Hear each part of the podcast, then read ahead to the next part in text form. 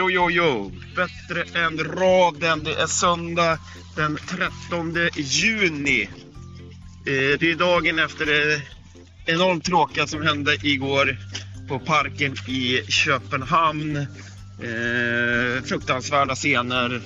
Eh, vi får vara glada att det ser ut att ha gått okej okay, enligt de rapporter man har sett. Det var ju däremot katastrof i mitt spel igår.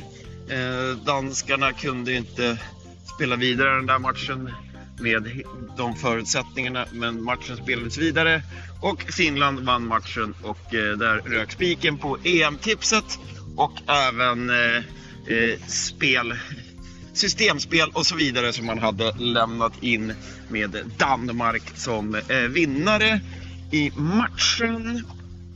Vilket det såg ju verkligen ut som de skulle vinna den där matchen. Ja, ja, skitsamma. Eh, det viktiga är att det gick bra för Eriksson. Eh, vi får försöka bygga eh, eh, nya, vi får försöka jaga nya kulor idag istället, upp på hästen igen. Men eh, oflytet var i, igår, det var grinade i, i ansiktet där alltså. Det, Schweiz eh, tappar 1-0 till 1-1. Där satt jag med rak 1-0 seger till Schweiz. Eh, jag hade även spelat då Mario Gavranovic målskytt. Och sen hoppar han in och gör mål, eh, men som senare blir då bortdömt eh, för offside.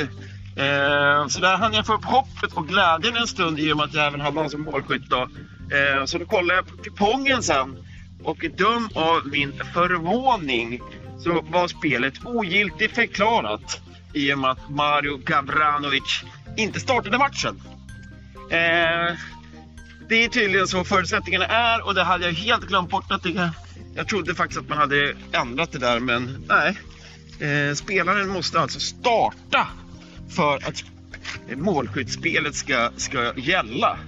Eh, ja, skitsamma. Eh, så att där sket det sig. Däremot så min rek som var ute på överodds att Belgien skulle vinna matchen med minst två mål hade jag ju då. Eller jag hade att man skulle vinna matchen. Men trodde man skulle vinna med minst två mål. Eh, man vann med 3-0 eh, körde över ett extremt svagt Ryssland. Ett Ryssland som jag på förhand också totalt dömt ut. Eh, det här vis, visar sig att nu kan ju till och med fan Finland gå vidare från den där gruppen rätt. Det är väl rätt klart att de nog gör det. Klarar de ett kryss mot Ryssland har Finland fyra poäng och då är Ryssland gone with the wind. Eh, så att eh, för grupp, eh, seger vet vi vilka som tar där. Eh, vad hade vi mer i att prata om från igår då?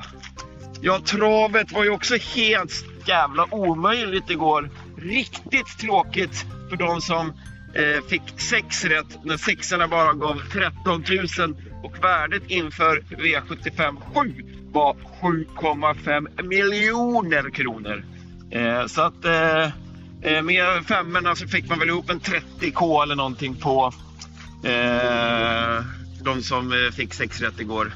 Eh, ah, eh, det var jävligt trist att se Hail Mary komma i mål som sist också. Fick ett jävligt tungt lopp.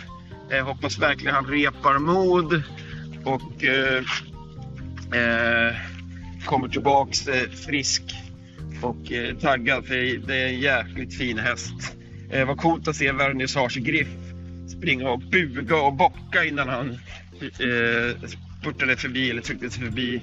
Eh, Vernissage Griff var också en jävligt mäktig häst och eh, Wild Love eh, tvåa igår. Eh, jag sa det förra året när Ivory förlorade mot Wild Love att vi är inte, vi, det är inte illa pinkat att, att förlora mot Wild Love.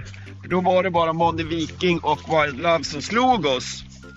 Eh, så att, eh, och Wild Love är ju verkligen en topphäst. Och då har vi sett att man viking också. Eh, lite grann efter 12 idag får vi se. Eh, Ivory ska ju utan tävlar då i Boden nästa helg på V75. Så att, eh, hoppas på det och hoppas på bra spår. Så det blir jävligt kul att öppna listan och så en hel vecka och götta oss med fotbolls-EM och snack inför eh, V75 på Boden. Idag har vi Inglaterra, Croatia. Eh, klockan 15.00 på Wembley. Jag kommer att se matchen på The Old Brewer med eh, alla britter där. Eh, ja, spelmässigt så är det ju, man, det är ju inget roligt odds på England eh, överhuvudtaget i den här matchen. Så att eh, jag, det lutar åt att man kan göra lite en sån här rolig skrällkupong idag med tre kryss. Eh, jag kommer i alla fall att spela kryss i halvtid i, i England-Kroatien. Där tror jag blir en, om den här matchen avgörs från något sida så, så är det i andra halvlek. Det är oavgjort i, i, i halvtid. Eh, sen så tycker jag att Ukraina är ett jävligt roligt spel mot, eh, mot Nederländerna. Eh, både kryss 2 och eh, en rak Ukraina-seger, eh, sju gånger pengarna och kanske ett litet chansspel på att Jarmolenko Lenko gör mål för Ukraina.